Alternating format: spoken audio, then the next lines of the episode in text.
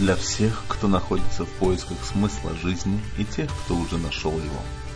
Рифма плеть. Подкаст Ирины Подольской. Стихи и проза, заставляющие задуматься о вечном.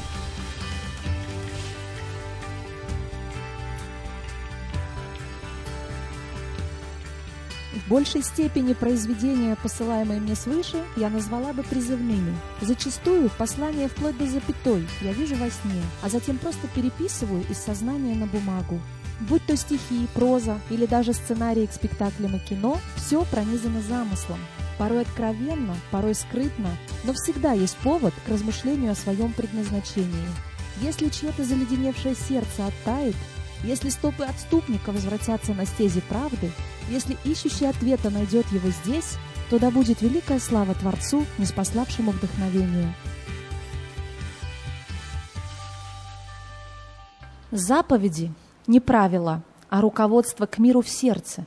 Если в тебе живет дух бунтарства, не искореняй его, а направь в нужное русло. Иди против зла, воюй с несправедливостью, будь не согласен с неправдой. Исход 23 глава с 1 по 3 стих. Не внимай пустому слуху, не давай руки твоей нечестивому, чтобы быть свидетелем неправды. Не следуй за большинством на зло и не решай тяжбы, отступая по большинству от правды. И бедному не потворствуй в тяжбе его.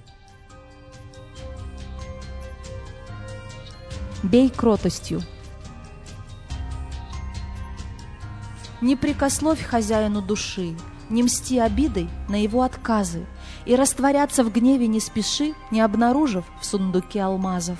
Бей кротостью обидчика в ответ, с ума сходи от мер несправедливых, тянись, как молодой росток на свет, и не приветствуй комплиментов льстивых. Чуждайся грязи, лужи обходя, не строй барьеров на открытом месте, и, может, ты, как Божие дитя, достойной станешь для Христа невестой.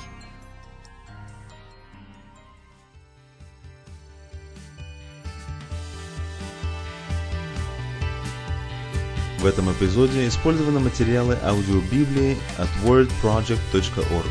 Также музыка от Purple Planet Music на SoundCloud, стихотворение начитано автором.